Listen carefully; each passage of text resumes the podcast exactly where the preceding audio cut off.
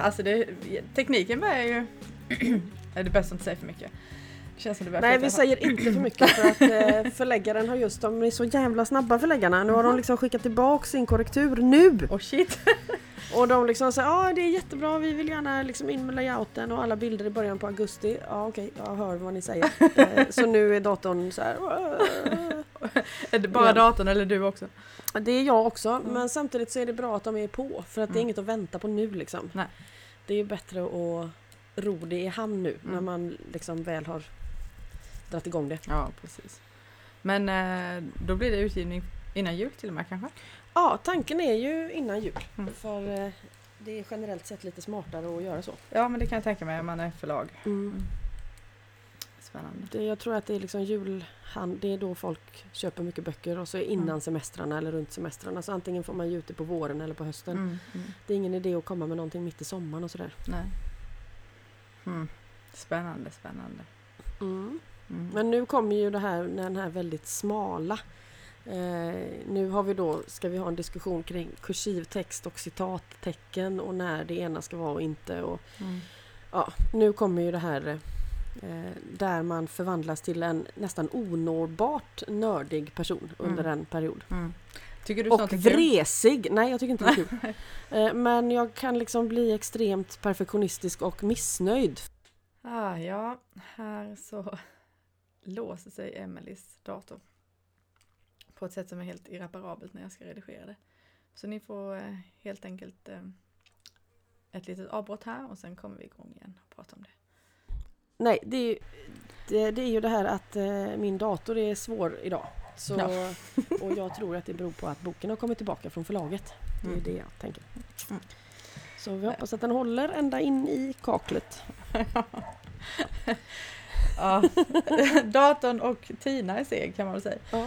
Jag har också jag har myntat ett nytt begrepp eh, i den här podden, eller inte i podden men för mig själv som jag nämnde för några kursdeltagare. Mm. Ehm, Tina eftersläpning. Okej! Eh, det, det är många som kommenterar och kommenterar för andra att de lyssnar liksom tio minuter och sen så pausar de och, och tänker och sådär. Mm. Så det, det, det gör man som man vill men man kan- får också vara medveten om att någonting vi pratar om i början kommer jag förmodligen ställa frågor om i slutet av avsnittet. Och eh, till och med i nästa avsnitt. Det, för det är min, min Ja, men- liksom, eh, eftersläpning. jag förstår. Men det där med att pausa tror jag är smart. Alltså jag, jag tänker nu när är vi, innan min dator kraschade där och vi pratade om boken, så där i böckerna är det ju också så att eh, de är ju inte gjorda för sträckläsning om vi ska vara helt ärliga. Eh, inte för mig heller. Är den här också uppbyggd så, liksom olika stories? vad man Ja, ska säga? ja, det är det. Alltså Mm. det, här, det finns lite mer historieberättande kanske i den här. Eller lite mer liksom, nej kanske inte, men lite praktiska exempel och sådär. Mm. Eh, Men eh, jag tänker ju att man upplever varje avsnitt helt olika beroende Mm. på vem man är. Mm. Och då sätter man ihop det olika. Så att du skulle ju kunna liksom på måfå slå upp en sida mitt i och hitta någonting som är relevant. Mm. Mm. Jag tror att vad man inte ska göra är att försöka leta efter en tråd. För då, Mm. då tror jag man blir bara irriterad över att man aldrig riktigt kommer fram till någonting. Mm. Är, det, är det för att det inte finns någon tråd i livet eller för att allt är paradoxer? Ja, för att jag tror att det finns hela tiden många trådar. Alltså, Mm. jag, jag tänker att varje val leder ju hela tiden till en slags myriad av riktningar och sen de valen som tas i där blir nya riktningar. Så håller det på så. Mhm. Så att jag, jag tror att man, man skulle kunna komma fram till en massa trådar eller slutsatser men det finns ju ingen det är inte så att det finns en förutbestämd tråd som man hoppas att läsaren ska, ska lista ut som en gåta. Liksom. Ja, just det. Det finns ingen, jag skriver det bara på intuition. Så att jag skriver en historia och sen medan jag skriver den så ser jag ofta vilken nästa historia kommer bli. Mhm. Men jag har ju ingen alltså, Jag visste ju inte förrän jag kom till sista kapitlet hur boken skulle sluta. Nej. Mm. Och så tror du också att ja, men, olika människor får ut olika av va- varje enskild berättelse? Ja det tror jag. Och, jag Och kanske också olika tillfällen man läser? Mm, jag skulle tro det. Mm. Så det är mest att man nog inte ska tänka att den här boken är skriven för att man hoppas att läsaren ska komma till en viss typ av insikt. För det är den Mm. ju inte skriven för. Mm. Det är lite som eh, kursen då. Det är inget resultat vi är ute efter liksom. Nej, det är mer att man känner att de här historierna uppenbarligen eh, förtjänar liksom att bli hörda eller sedda av mer än en person. Mm. Ehm, och, så att min uppgift är ju på något sätt att göra dem tillgängliga. Eh, sen, där slutar ju min uppgift. Mm. Sen har ju inte jag, ska inte jag lägga mig i relationen mellan läsaren och historien. Där ska ju inte jag vara. Liksom. Nej. Tao Te Ching igen. Do the work and let it go. Ja, Mm. ofta blir man ju liksom entusiastisk kring någon viss historia och så vill man så himla gärna att läsaren ska uppfatta samma sak som man själv och då blir det plötsligt inte så roligt att läsa längre.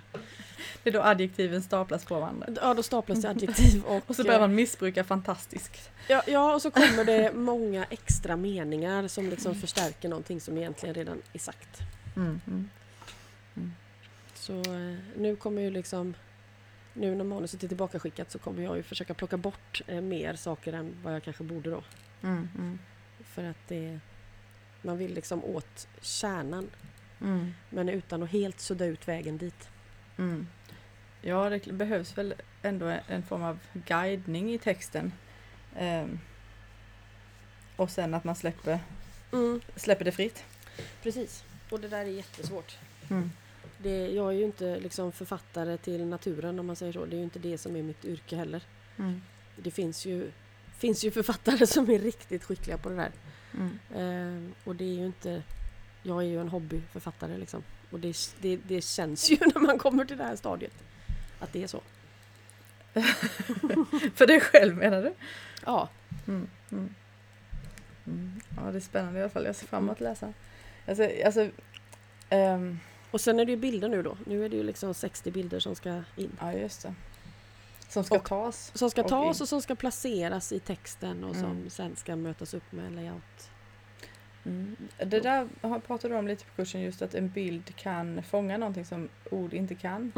Eh, och det är lite spännande för det, det är ju inte så vanligt med 60 bilder i en bok av den här typen. Nej, eh, nu är det ju så att det här lilla förlaget som boken ligger på som jag, jag har ju haft samma förläggare alltid och Mm. jag tycker jättemycket om dem, det är ett par. Eh, för att de förstår sättet att tänka, de har väldigt mycket självrespekt liksom. Så att man måste också skärpa sig när de säger något. Fast av rätt anledning. Liksom. Det, Mm. det, jag tycker de är väldigt bra. Men de har väldigt skickliga layoutpersoner. Så att de, de får ju ihop den här helheten av text och bild på ett sätt som jag aldrig skulle vara kapabel till.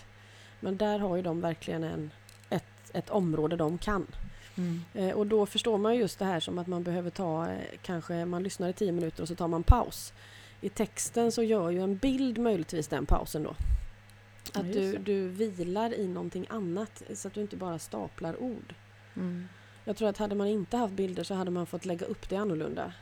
Och på något annat sätt skapa gleshet eh, Mm. i liksom layout i text eller man hade fått göra någonting för det går inte att och det, det är kompakt nog som det är liksom. Det är spännande, jag har alltid på något vis bara hoppat över bilder. Mm. Men jag hade, eh, jag, jag gjorde ett projekt åt mig som jag inte har påbörjat.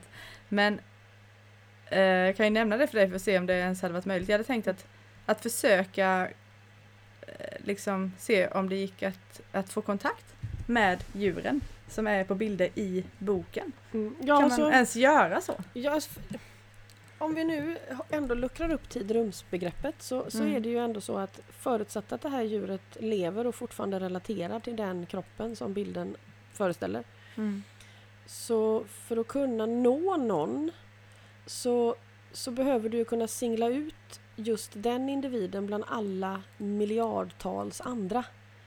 Eh, du måste veta vilken fux det är eller vilket Mm. träd och så. Och en bild eh, är ju en eh, imprint av just den personen. Det kan ju inte vara någon annan. Eh, Så tekniskt sett så går det att kontakta en annan individ via bild på grund av det unika i, i bilden då. Eh, Men sen tycker jag personligen att ehm, det gör någonting att mötas fysiskt som en bild aldrig kan ersätta.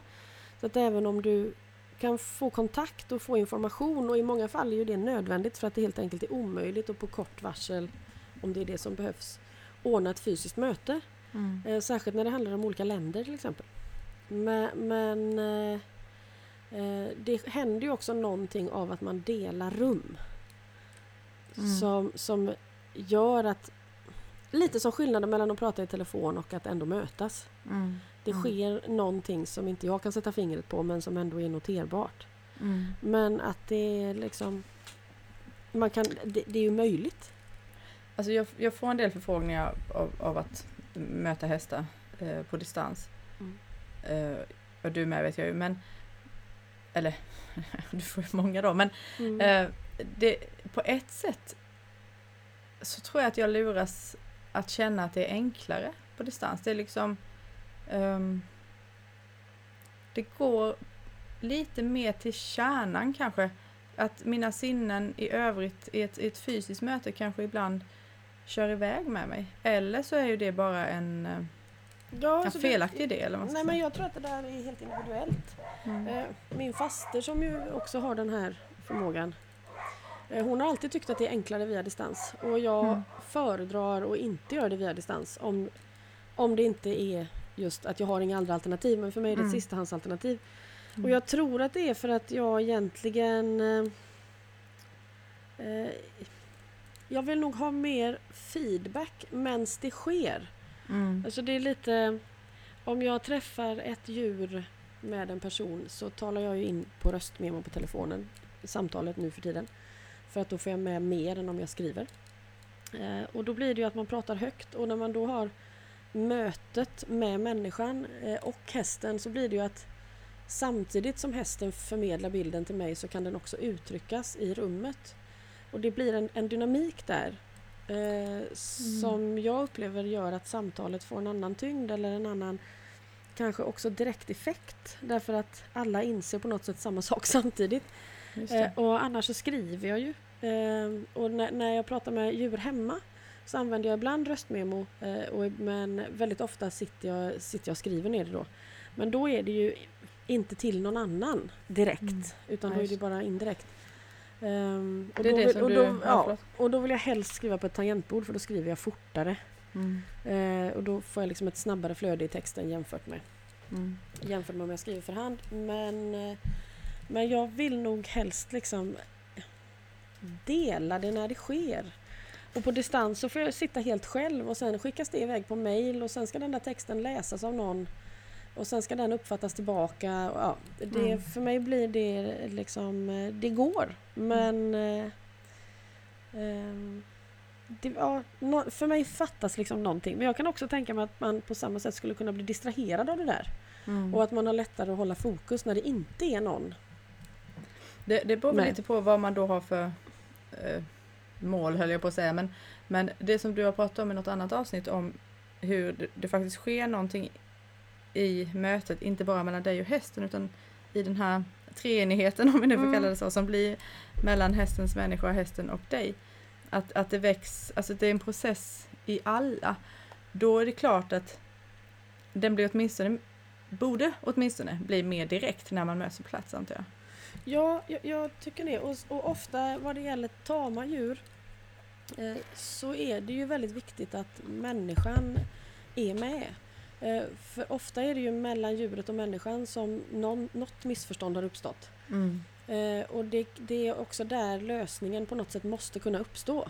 Mm. För att de är så, ja, situationen är beroende av att det går att lösa någonting oftast. Och då... Eh, ehm, Ja, det där är ju en viktig aspekt. Alltså, det skulle ju kunna vara en, en liten varningsklocka också, för det, det händer ju ibland... Alltså det är ju olika anledningar varför människor kontaktar en, någon som kan hjälpa till med detta. Eh, och det är klart att... Nej, jag bara, jag bara tänker på exempel om det, om det är någon som undrar om, om den här hästen fortfarande vill leva eller det här Mm. djuret fortfarande vill leva. ja, Där är kanske ju- man ska ha en liten varningsklocka att det, Ja, i ja, man ett ska, sånt man ska läge är det inte, bra att träffas. Om man ska ju inte gå ha i en liten varningsklocka utan man ska ju ha en gigantisk varningsklocka. Okej. Eh, om jag ska vara Mm. helt ärlig. Mm. Nu kommer ju det här ämnet upp eh, på er sista kurshelg också. Men, men eh, eh, jag, jag tänker att vad man behöver att förstå är att även om den omedel, det omedelbara mötet med djuret eh, är väldigt självklart och sant. Alltså att det finns en slags...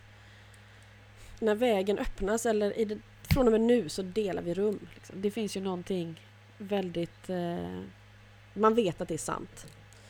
Eh, och, och, det har man ju stor respekt för. Så man ska ha lika stor respekt för att inte frångå det som upplevs där på samma sätt som man ska ha en enorm respekt för att så fort det når min hjärna så har det ju förvanskats i och med mm. att jag börjar och Emelie börjar att förstå vad jag ser eller vad jag mm. känner.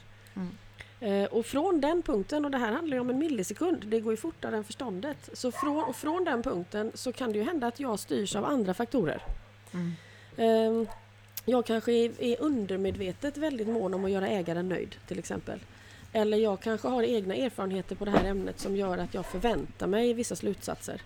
Och det kommer att gå så fort så att skillnaden mellan det, den äkta mötespunkten eh, och min tolkning, alltså risken att suggerera fram någonting här är, mm. är gigantisk. Mm.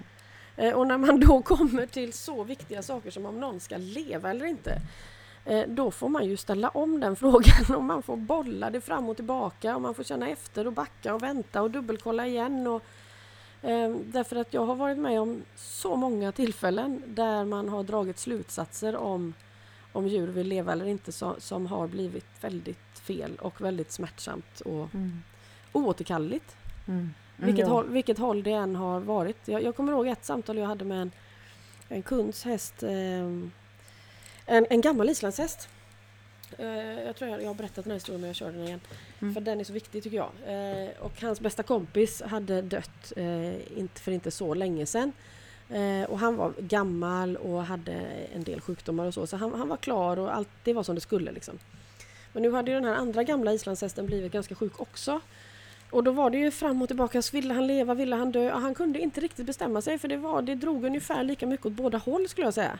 Han hade liksom kompisen på andra sidan som han väldigt gärna ville till och dörren var, stod ju redan och svängde på något sätt. Mm. Eh, och samtidigt så fanns det mycket här. Och, och till slut, och vi, och vi, vi, tog ju pauser i det där. Han var ju inte så akut sjuk att man behövde bestämma någonting på stört. Eh, så vi hade flera samtal med honom och till slut så säger han att ja men nu är det så här att eftersom jag inte är säker då får det ju bli nej till avlivning. Mm. Mm. Därför att det går ju aldrig att göra om. Så att jag måste ju vara tusen procent säker när jag väl tar det beslutet. Och det mm. har jag haft som riktlinje sedan dess. Mm.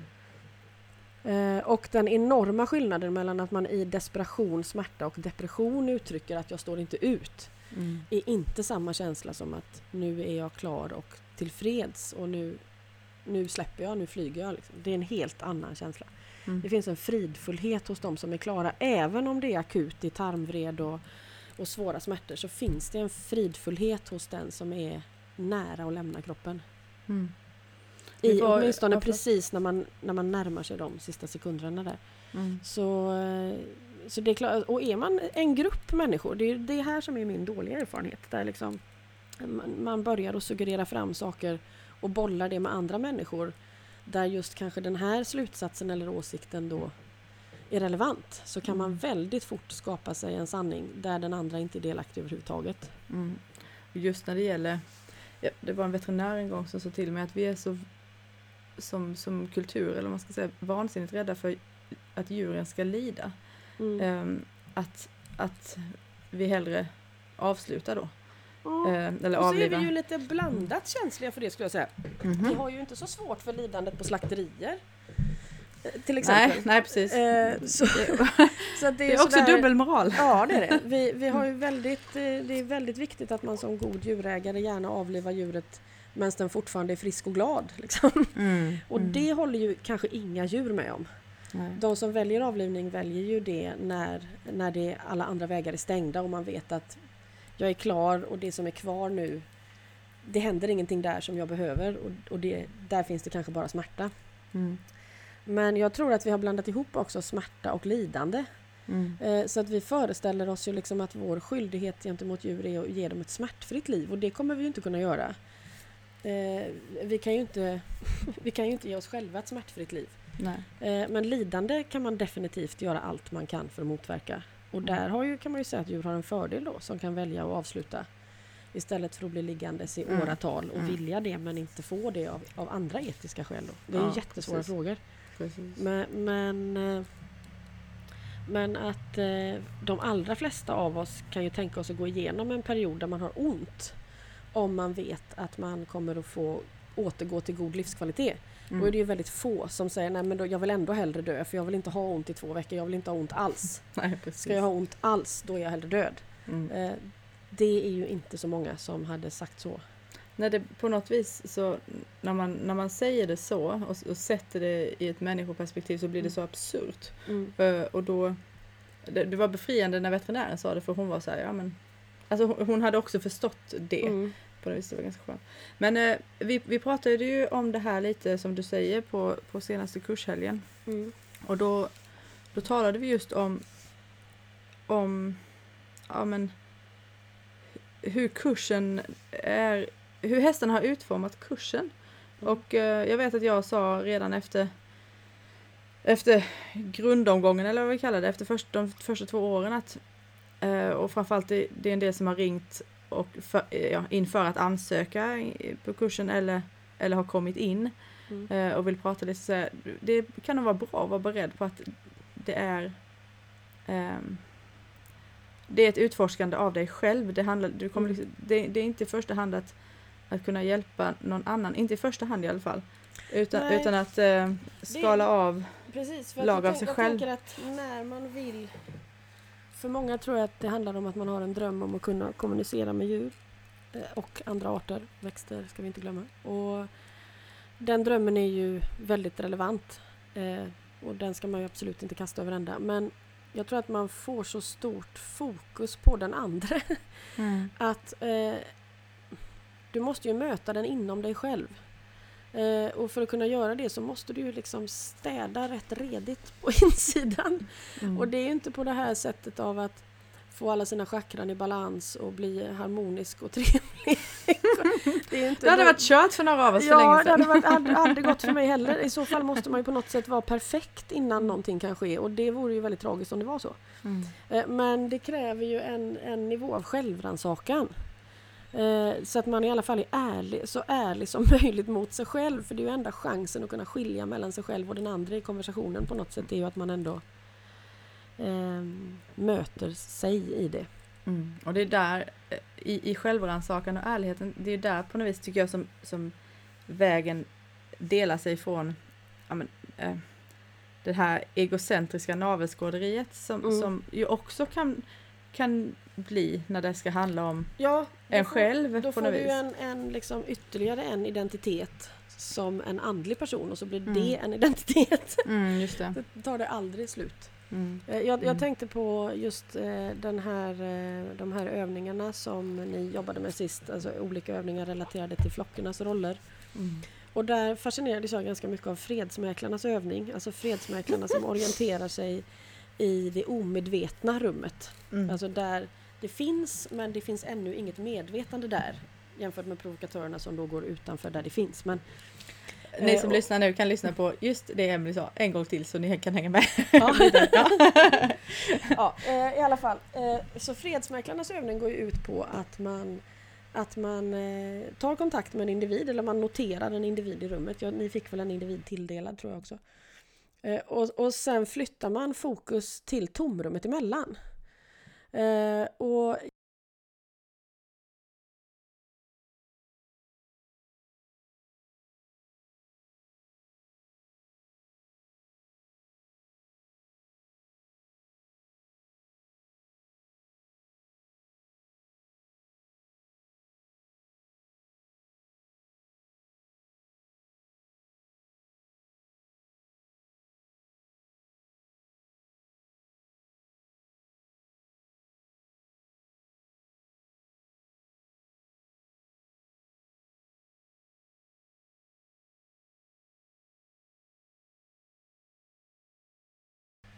och jag, vi gör ju inte själva övningarna innan utan vi, jag får ju dem eh, några dagar innan av hästarna och sen så prövar jag dem ju tillsammans med eleverna helt enkelt. Mm.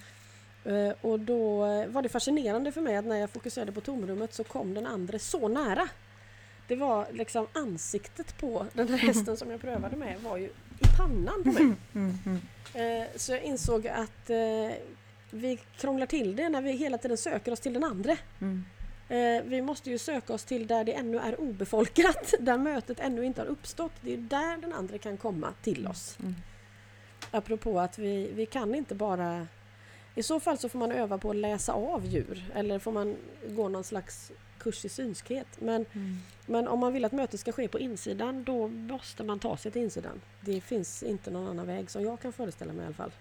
Det var väldigt häftigt den här övningen. Och Mm. precis, vi, vi pratade lite om det på kursen att det kändes så respektfullt eh, därför att man, man går liksom inte hela vägen in och bara hallå utan, Nej, utan precis. nu väntar jag här och så Ja. ko- är, det möjligt för dig att komma mig till mötes Mm. om du är intresserad av det. Mm. Ehm, men jag, jag, jag fnissade lite när du tog upp just den övningen därför att jag Mm. gjorde den. Vi har ju som hemläxa då att göra om allt det här. Mm. Eh, och så jag gjorde den idag. Och eh, jag brukar alltid jag brukar ha bestämt mig för vilken övning jag vill göra. Eller i alla fall numera. Och särskilt i den här sekvensen eftersom att de, som du nämnde i förra avsnittet, bygger på varandra delvis. Mm. Eh, men sen så brukar jag fråga om det är någon som vill eh, göra övningen med mig. Mm. Och i det här fallet så kom Pi som är en, en eh, lite äldre shetlandsponny som kom hit för ett och ett halvt år sedan ungefär. Och sen, sen försvann jag eller något. Jag, jag, jag jag kan ha somnat. men, jag, men, eh, men det var också sådär att jag, jag ville liksom inte jag ville inte tillbaka. Alltså jag, jag har ingen, jag kan inte säga vad, vad som hände, jag har ingen aning. Men, men det var när jag ändå började förnimma omvärlden igen så, så var det som att jag liksom knep ihop ögonen och bara inte ville Mm. ut. alltså jag, bara, jag lägger mig ner nu så jag låg jag där säkert en halvtimme till. Jag, har, Mm. jag har som sagt ingen aning om vad som hände och det var inte så att eh, alltså när vi gjorde den här övningen på kursen så hade jag inte den upplevelsen överhuvudtaget. Jag, ja, jag, eh, jag, det kan vara en av anledningarna till att jag nu också är lite förvirrad. ja, det, var, det var som en resa som jag inte vet vart den gick men som jag inte ville avsluta. Nej, spännande. Och Jag tror också att det är bra att göra övningarna med fler gånger. För först har du ju den när du får den på kursen och ibland så får man en aha-upplevelse direkt.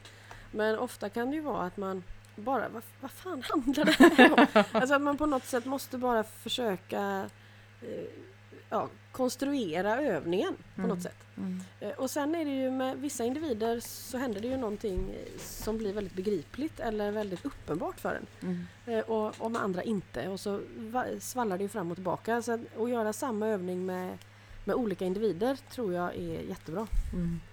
Nu är vi inne på det, nu har det gått en halvtimme och jag, nu börjar jag liksom landa i vad det var jag tänkte vi skulle prata om. Ja. Nej men samtalet börjar också ta oss dit.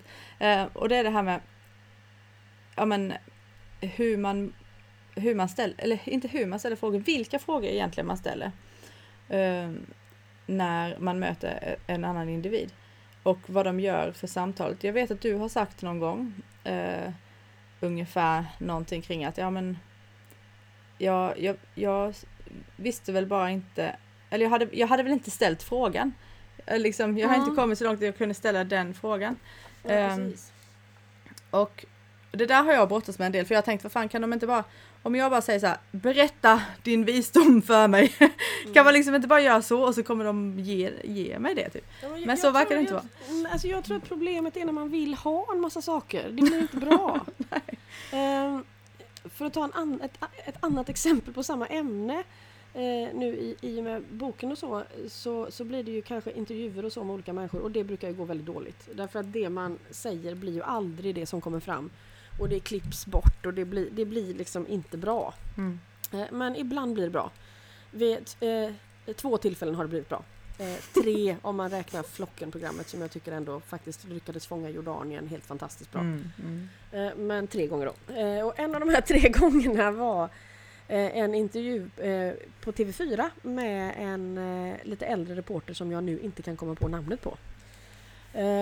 Och det var så tydligt när han ställde sina frågor att han hade inget behov av att hävda sig själv. Mm. Eh, han hade liksom inget alls eh, egenintresse i det han... Han var bara genuint intresserad av det ämnet som han hade fått i uppdrag att jobba med den dagen på något sätt. Mm. Kanske för att han var äldre, kanske för att han eh, var färdig med prestige om han någonsin har haft någon, vad vet jag. Men jag har gjort två intervjuer med den här personen och båda gångerna kändes det likadant och båda gångerna kom det verkligen fram, det som skulle sägas. Heter han inte Lasse eller något sånt där? Ja, det heter han nog. Lasse Bengtsson heter han. Okej. Lasse Bengtsson heter han. Mm. Han åkte till Afghanistan sen och så vet jag att han har varit på P4. Nu vet jag inte vad han gör. Mm. Eh, Sander, hästen Sander älskade honom. Mm. Jaha just det, det har, honom har Ja. du berättat om någon gång innan. Ja. Mm. Men, men på något sätt så- han hade en förmåga att ställa frågor som inte handlar om det här vill jag ha svar på. Mm. Eh, och jag tänker att vi så ofta vi behöver så mycket av våra djur att vi liksom försöker att dra ur de grejer. Det kommer inte bli bra. Mm. Utan det, det, de bästa frågorna är i så fall de som enbart handlar om nyfikenhet. Mm. Och, och, och någonting som på något sätt ökar utrymmet för den andra.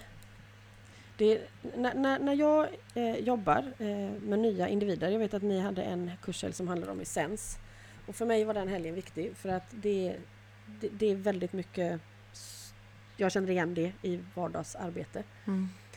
Eh, och då är verkligen frågan, igår till exempel så fick jag en ny häst i träning som jag aldrig har träffat förut och aldrig träffat människan heller. Eh, och då blir min första fråga omedelbart till hästen, jag vänder mig till hästen före människan. Därför att det blir lite kvotering där, därför att människan är så van vid att alltid vara den som blir mött först att jag tycker att det blir en rimlig balans i att möta hästen först. Mm. Och sen kan jag förklara det för ägaren. Varför frågar jag inte ägaren vad den vill träna på? Nej, jag gör inte det för att jag frågar hästen för det, det har aldrig hänt förut. Det är viktigare att det blir gjort liksom. Men då frågar jag alltid, vem är du varför är du här? Vad vill du med det här mötet liksom?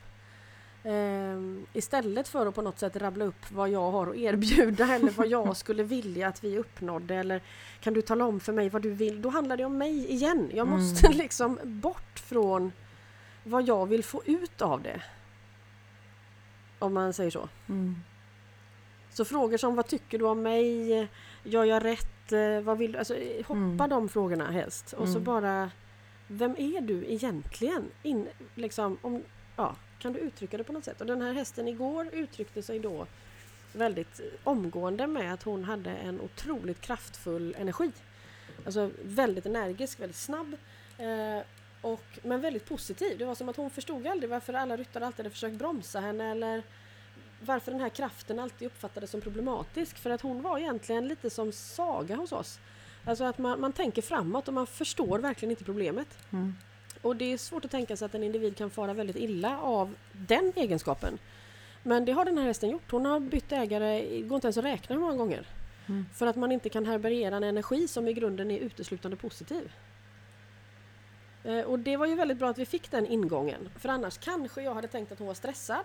Mm. Jag kanske hade tänkt att hon skulle vilja lugna ner sig eftersom jag gissar att hennes ägare kanske hade hoppats lite på det. Eh, Men en väldigt lika öppen ägare. Alltså jag tror att hon och hästen egentligen är... Ja, de har giftastycke liksom. De är, förstår varandra.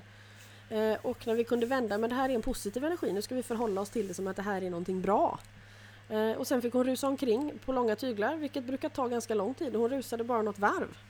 Sen började hon sträcka på sig istället och rörde sig helt annorlunda. Bara för att någon ser kraften, Mm. inte som någonting som ska lösas. Det är det som blir problem tror jag, när Ja. frågorna blir vad, vad kan jag göra nu så att det här blir bra? Mm. Eller att vi kommer fram till något. Ja. Mm. Mm. Man- måste släppa, den ska bara ut. Det är som en tratt. Liksom. Den ska inte, det ska inte återvända i någon form. Mm. Utan bara, vem, vad, vad gör du här? Vem är du? Varför, Vet du varför vi möts? För jag har ingen aning. Jag, Mm. I'm at your disposal. Liksom. Jag, Mm. står, jag bara är här för dig. Mm. Och du har ju oftast uttryckt det där om, om ja, men att du är genuint nyfiken på den andra. Mm. Och man blir ju det. Alltså, och så fort, om vi nu ska ta det här exemplet igen för att jag har det så färskt i huvudet. Men så fort den här hästen börjar att förmedla sig så blir man ju förälskad i den individen. Alltså Mm. det är ju vem den personen än är och hur den än beskriver sig så blir man ju eh, helt tagen av den personen. Jag, jag tänker att det är aldrig någon som har sagt det här till mig men många djurägare måste ju undra liksom. När man hoppar upp och ner och liksom säger åh han är så vacker, herregud. Ja, alltså det, ja, det kan ju... Hur låter det egentligen?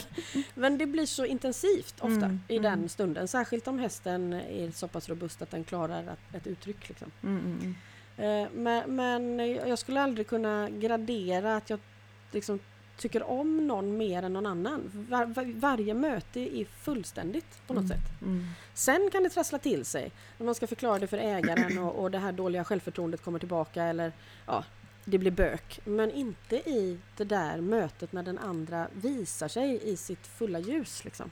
Nej. Nej, för då är ni någonstans där i, ja, i den villkorslösa kärleken antar jag. Mm. Mm.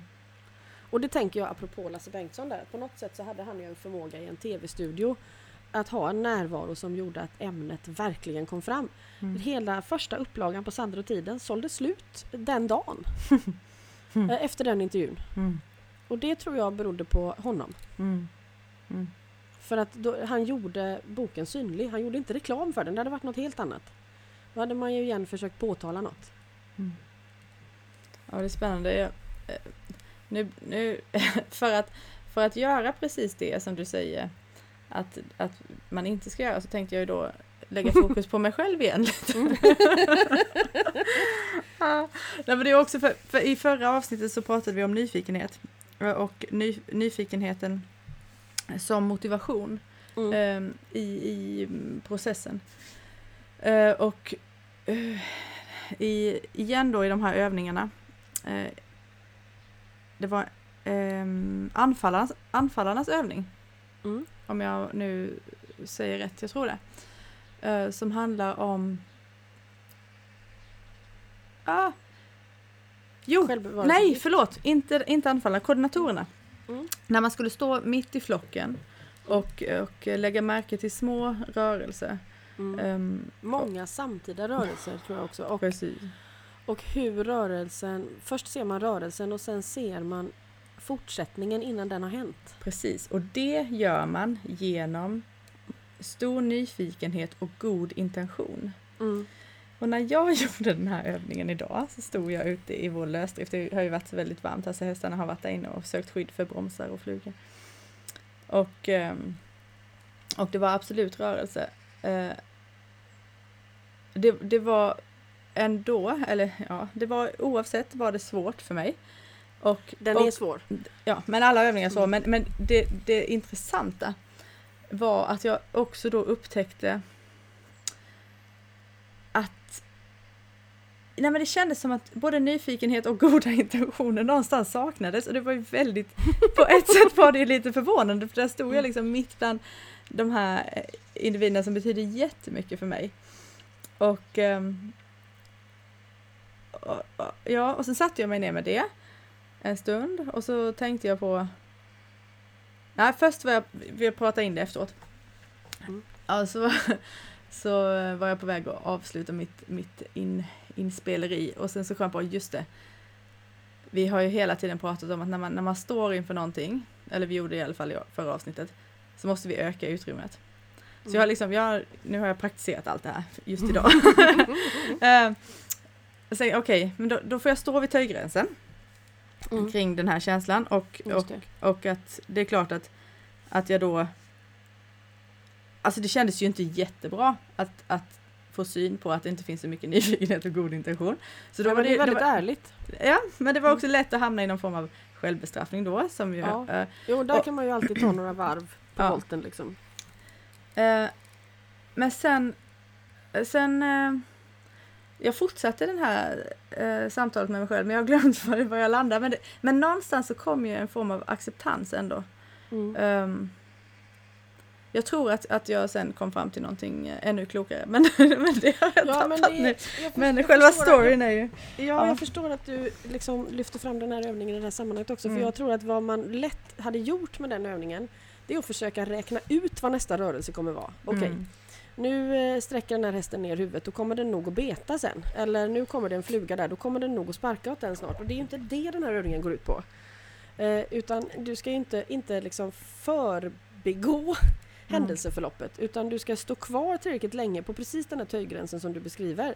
Så att det som ännu inte är synligt synliggörs. Du ska ju bara se den andra. Du ska inte försöka styra över den andres handling. Ja. Utan det måste verkligen ur en koordinators perspektiv vara uteslutande den andres handling som medvetandegörs i dig och därmed tillbaka till den andra.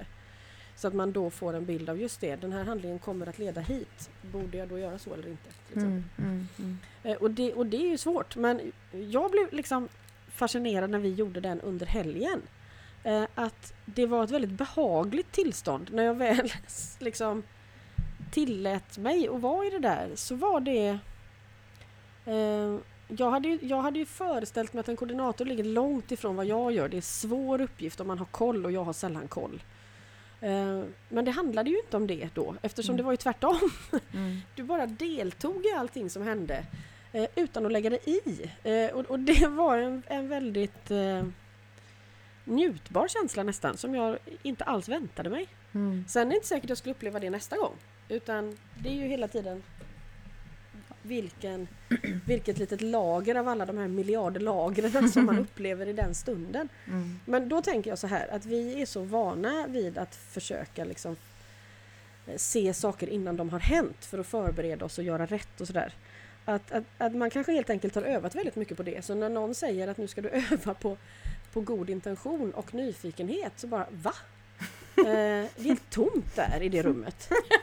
Eh, jag har ju övat skitlänge på att göra rätt, liksom, på, Mm. på att vara omtyckt, på att förstå, eh, på att vad det nu kan vara. Men Mm. just det där, eh, vad är en god intention? Liksom? Mm. Alltså kan någon, kan någon ge mig en...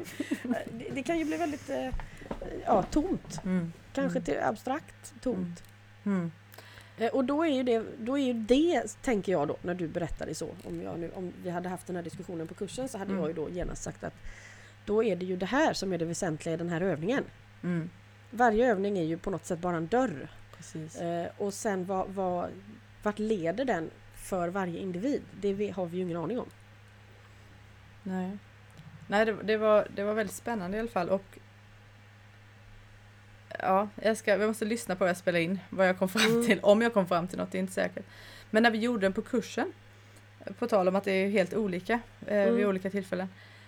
Eh, då, och det insåg jag nog först idag, eh, för jag vet att jag kommenterade då att, att när, när alltså för, för fortsättningen av den här övningen var ju att vi själva skulle delta, att Mm, att. Att, att känna efter när, eller inte känna efter men ja, när, när, det, när det flödar så att vi också rör oss. Mm. Det som jag upplevde på kursen då var att, att jag ofta missade när, när flödet hade stannat. Mm. Eh, och att jag hade liksom gått lite till och sen bara jaha, jaha okej. Ja. Men nu insåg jag att, att flödet ju inte handlade om en fysisk rörelse från hästarna. Det var ju inte någonting det var inte så att bara nu börjar alla gå och de ska gå bort till vattnet Nej. eller nu börjar någon där. Och, det var ju inte därför jag började gå. Jag har ingen aning om varför jag började Nej. gå men det var ju inte en, en konkret fysisk rörelse i alla fall. Nej, jag, jag förstår. Jag vet en gång, du vet Sigvards hage är väldigt, väldigt, väldigt stor. Mm. Eh, och ibland är de ju så långt bort att man får åka in på en annan grusväg och ta helt andra grindar ut. Eh, så innan vi ska ut på en ridtur så försöker vi förstå vilken grind man ska köra till. Mm. Och vid det här specifika tillfället så hade jag då kört till den bortre grinden på lyckesidan av hagen. Eh, och så skulle jag vänta där på Sara och några och då är Dröjmer där som ska ut på tur och då säger han Du får fånga mig nu för marken har börjat att gå mig. Mhm. Eh, så så att han, liksom, marken hade börjat dra honom över tillbaka till Sigvardssidan eftersom jag hade kört runt så var det läge att jag fångade honom då för att Mm. han kunde inte stoppa den rörelsen. så jag tänker att du kan ha upplevt någonting sånt. Så spännande. Mm. Du får mig att tänka på något som jag precis läste idag. Jag vet att jag, när vi träffades sist så sa jag, har du läst Elin Unnes böcker om eh, växter? Eh, men, och så läser jag en av dem idag som heter eh, Herbariet, Mm. tror jag. Eh, och, eh, och då skriver hon om, om mycelet, i, i, alltså svamparnas eh, nätverk Mm. under jorden. Det är ju väldigt spännande. Det är otroligt spännande. Och så, menar, vi, har, vi har ju haft liksom, kommunikation med gräs och sådär. Men, Vi har missat svampar. ja, vi har missat svampar och det sjuka med detta är att eller det kan ju vara så att, att svamparna kanske inte har någon egen agenda, verkar inte vara för, eller det kan de ju ha men Eller så är det helt enkelt vår trångsynthet. Jag tror ju mer Ja. på den. Eh, Min trångsynthet då kanske. nej hästarna då. Nej, Ja. men, men det finns tydligen alltså forskning på, fråga mig inte hur, hur Mm. ehm, eh, ja det spelar ingen roll, som, som visar att, att växter och träd och så vidare har, har börjat använda, eller börjat, men det har de väl alltid gjort då, men använder det här nätverket eh, för sin kommunikation.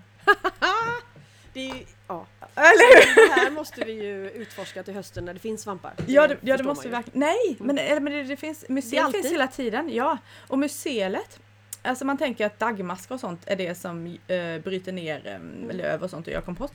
Men mycelet står för mycket större del, alltså det är ju mikro, mikroorganismer. Eh, Mm. Ja, ja.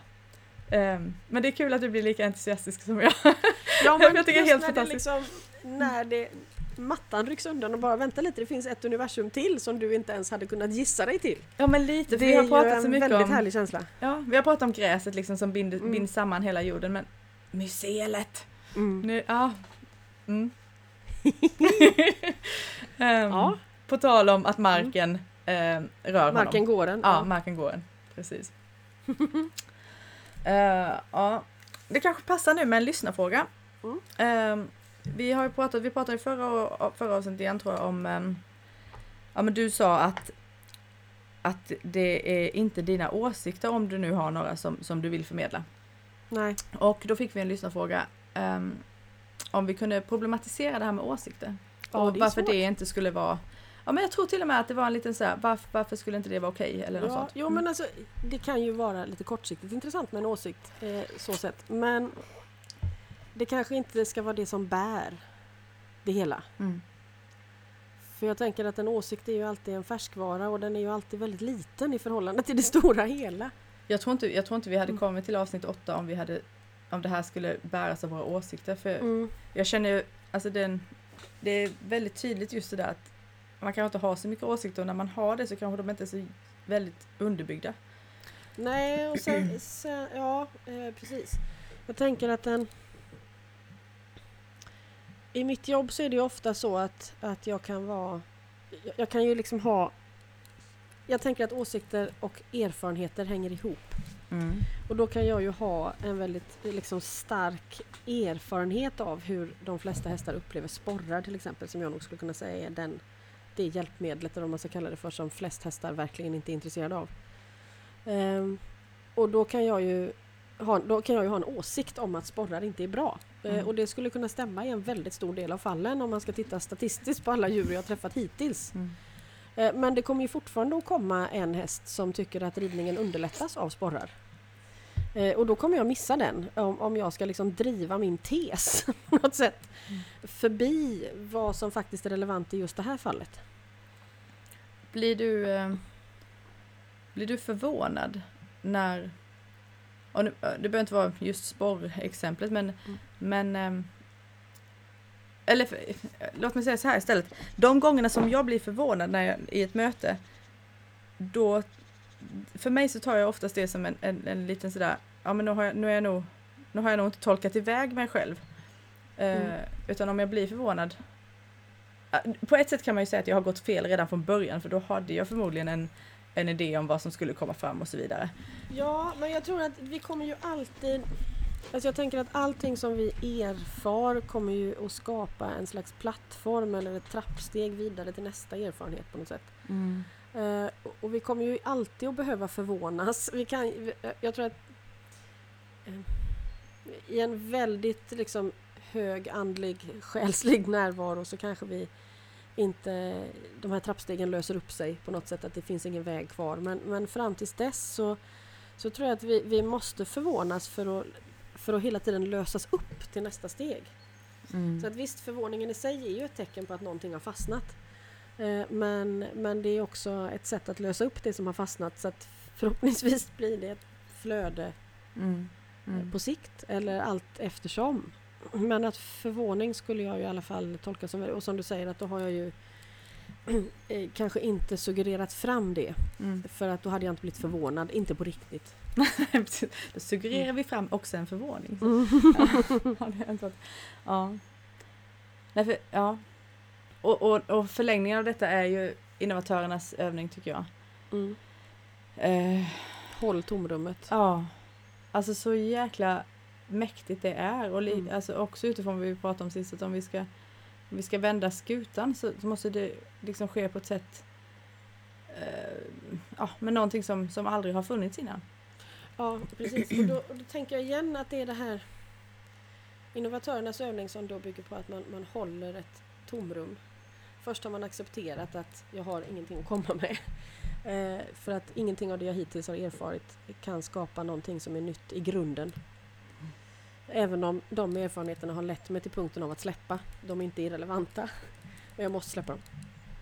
Eh, och sen måste jag stå där eh, och hålla tomrummet tills någonting stiger upp, stiger fram av sig självt. Mm. Och jag tror det är där som liksom en stor del av prövningen ligger och det är där töjgränsen blir riktigt kännbar. Mm. Eh, för att eh, jag tror att vi tänker att skapandet har väldigt mycket med görande att göra. Alltså att, att jag gör en ny lösning. Mm. Eh, men men eh, vi, ja, det är väldigt svårt tror jag att på riktigt påminna sig om och uppleva att det, det här att det alltid är något större, att det alltid är ett större sammanhang. Mm. Det, blir väldigt lätt en teori. Det är väldigt lätt att, liksom förstå det i sitt huvud men en, en helt annan sak att faktiskt uppleva det hela vägen inifrån. Mm. Eh, och där väldigt mycket av Mios lärdomar handlar ju om det här att, att låta saker få stiga fram av sig självt. Mm. Eh, och och liksom, håll bara rummet, gör ingenting annat. Även på det ridpasset igår med den här nya hästen så var det ju det. Lägg dig inte i vad som än händer. Mm. Eh, och då stiger någonting fram som inte kan stiga fram när man hela tiden är där. Det är som att du kan inte höra någonting om du hela tiden pratar själv. Liksom. Nej, precis. Men vi vill äga det på något sätt. Ja, just det. Det var jag som l- löste det. Mm. Typ. Mm. Ja. Jag är ibland med om Mm. ryttare som blir direkt upprörda för att den övningen vi har tränat på och som de själva också kanske längtar efter att klara av. När hästen är den som tar initiativet så, så bryter de ihop totalt. Mm. Därför att det var, det var inte jag. Det var inte jag som bestämde att detta skulle ske nu. Mm. Och då tänker man oj nu får vi eh, starta om här. Nu har jag Mm. missat, Mm. eh, missat någonting i grunden här. Mm. Ja, på tal om goda intentioner och nyfikenhet. Mm. Ja, shit ja. ja, jag tror att för mig så, så är, om man nu talar om trappsteg, så står jag nog definitivt på det där trappsteget nu. Att, att inte, jag, jag, vågar inte riktigt än. Jag är så här, jag, jag måste göra lite mer jag måste ordna mina chakran. Nej, men jag, jag, jag känner så här, jag, jag är väldigt mån om att göra de här eh, andra eh, rollernas övningar Mm. innan jag återgår till innova- innovatörernas. Och det, det är ju lite för att Santos då, ehm, Mm. som jag upplevde det i alla fall, skickade ut mig på den övningen Mm. redan några veckor innan kurshelgen. Mm. Eh, och att sen då få, ursäkta, få den på kursen blev ju ehm, ja men självklart en, en, en mycket större, eh, alltså det är ett mycket större sammanhang på, på vad han egentligen eh, förmedlade där och vad jag kunde uppfatta. Eh, och, och, men jag är lite också sådär, ah, jag vill inte sumpa det. Men det, kommer, Mm. det, det, jag, det, det finns ingenting som säger att jag skulle kunna sumpa det för vi har ju alltid i världen och det är ingen brådska liksom. ehm, Nej, och, och jag vill ju, sätt- eller jag vill ju gå in i Ja. det, jag vill delta i det om man säger så. Och sen är det igen den där då balansen mellan att ha en stor respekt för att det här vill jag verkligen gå in i med en korrekt förberedelse och jag vill verkligen inte förlora det här. Samtidigt som med en gång du gör det så måste du acceptera att förlora det. Ja precis, då måste jag, Ehm, nu gör jag det. Ja, ehm, Mm. och, och där kanske en totalkrasch eh, ibland eh, är ett väldigt viktigt steg. Mm. Eh, just för att det här att annars blir det som att man liksom håller i ett porslinsfat som inte får gå sönder på något sätt. Det går inte att uppleva någonting där. Jag, bara ser, jag ser Emil framför mig med. Ja. med soppskålen på huvudet. ja, ja, nej, men, ja, bra eh, påminnelse. För det, Och- det är ju lätt också, för det känns ju som en liten fågelunge nu, Mm. eh, som man inte vill krossa i handen. Mm. Eh, mm. Och sen är det också att om relationen på något sätt håller och då kan man väl säga att det som gör att den håller är ju att det finns en, något mått av villkorslös kärlek i den. Eh, så tål ju relationen att det skiter sig ibland. För man kommer ju inte alltid att göra rätt alltså. Det, det kommer inte bli så. Eh, men eh, det är ju där det då gäller att okej, det här eh, blev inte bra, jag ber om ursäkt. Mm. Istället för att på något sätt försöka hitta någon slags förklaring till att det nog ändå var rätt bra.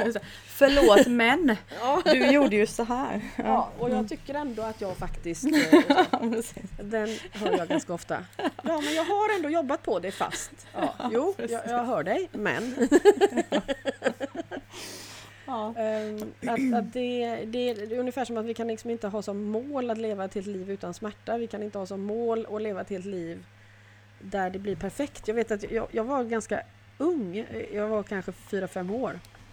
Då hade man ju inte hunnit klanta till så mycket saker ännu som till exempel nu då. Till exempel. Ehm, och då vet jag att när, när någonting sket sig och jag inte hade så många trassel ännu så ville jag sådär, oh, tänk om man bara kunde liksom spola, sudda ut sådär och så Ja, börja det. om. Jag börjar om som bebis och så gör jag liksom rätt nu då. Mm. För nu vet jag ju. Eh, och det gick ju inte sen. Alltså efter några år så kunde jag förstå, jag kan inte tänka så längre för nu är det för många grejer. Eh, men, men jag tror att den, eh, den känslan finns med hos många människor tror jag. Mm. Ja det är spännande. Mm. Jag, jag, jag, ja, jag tänkte på vad hände? Minns du liksom när, när du släppte det?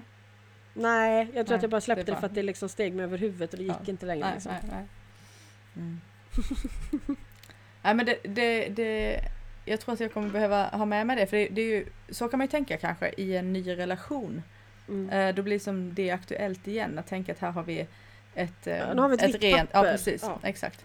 Eh, och, och då ska vi hålla det ska så. ju, och nu tänker jag på Santos som är en Mm. väldigt känslig individ. Att han kommer ju kräva en, eh, det kommer ju kräva en väldigt full uppmärksamhet av dig. Ja, Eh, men, vi- ja. eh, Så att det finns en, jag tänker som med Willow också, att det finns en väldigt hög närvarograd när man arbetar med individer som har en så hög vakenhet. Mm. Men, men eh, Han framstår numera också som väldigt robust måste jag säga. Han, Mm. Jag tror att han har en enorm kapacitet att bouncea back när Mm. jag klantar mig. ja, och sen får man ju tänka, man får ju också lita på han, liksom hans kapacitet. Mm. Att om han nu har bett om det här och jag upplever ju inte att djur, alltså de bommar ju inte i sin självbild på det sättet som vi gör. Mm.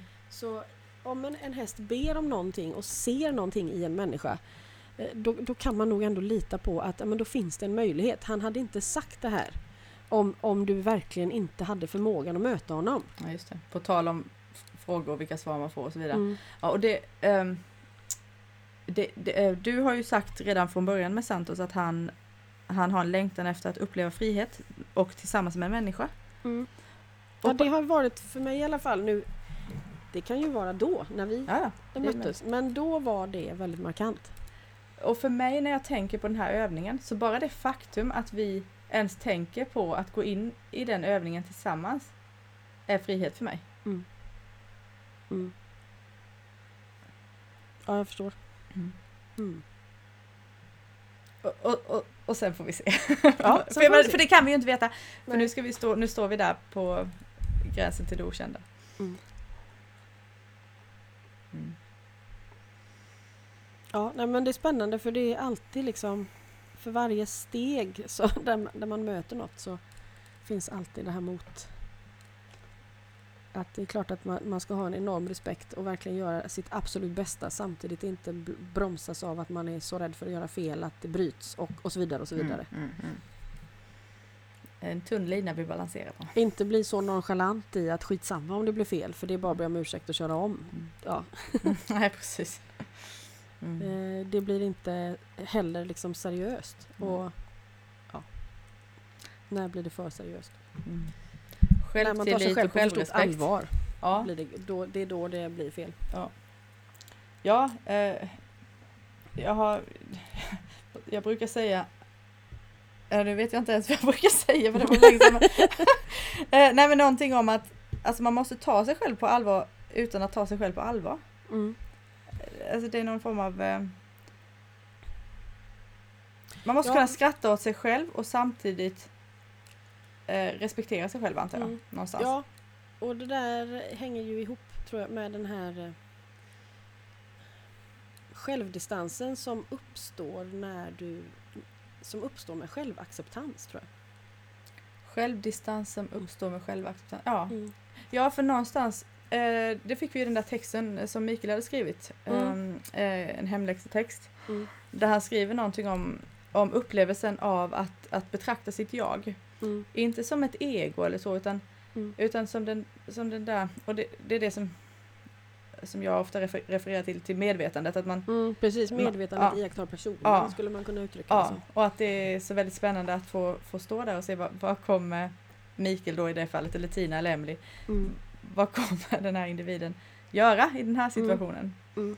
Eh, Och, och, och är det den typen av självdistans du, du syftar till? Ja, Mm. ja jag, jag tänker att det är, är en, nöd, en väldigt nödvändig del.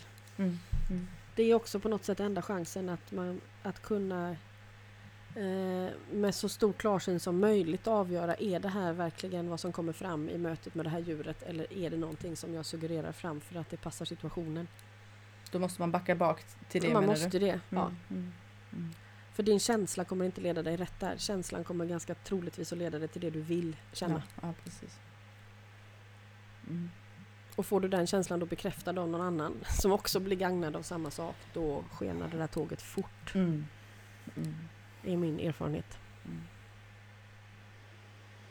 Ja, det var en snygg, eh, snygg åter... Jag vet inte, det, det kallas säkert någonting när man gör den där eh, återbindningen. Mm.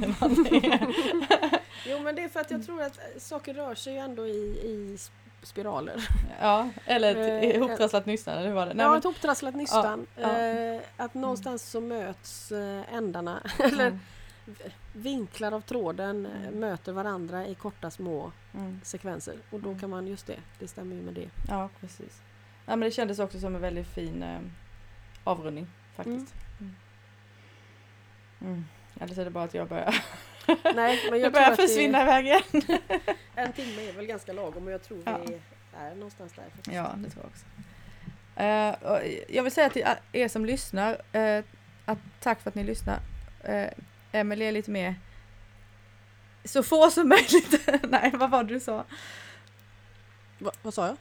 Det, det behöver inte vara så många lyssnare. Nej, nej, alltså eh, bara om det berör en individ så är det ju Ja. relevant. Men, men eh, i alla fall tack för att ni lyssnar och också tack för frågor och mejl och så här uppmuntrande bifall. Det är ändå eh, lite stärkande på vägen. Ja, och jag måste också kommentera där lite för att jag får ju också lite mejl eh, som kommer av podden. Mm. Eh, och jag måste bara klargöra lite att jag har, ligger väldigt långt efter med att svara på mejl. Eh, och nu ligger jag ännu längre efter för att det är både bok och kurser och så. Så att om man inte får ett svar eh, så beror inte det på att jag är eh, ignorant eh, på något sätt. Utan jag läser allting men jag har inte kapacitet att svara. Men då är ju det här faktiskt ett bra Mm. forum att säga det. Precis, Mm. eh, så att man inte tar det, tolkar det fel. Mm. Mm. För det kan man ju lätt göra. Mm. Mm. Yes, tack för idag. Ses vi om ett par veckor igen. Ja, det gör vi. Mm.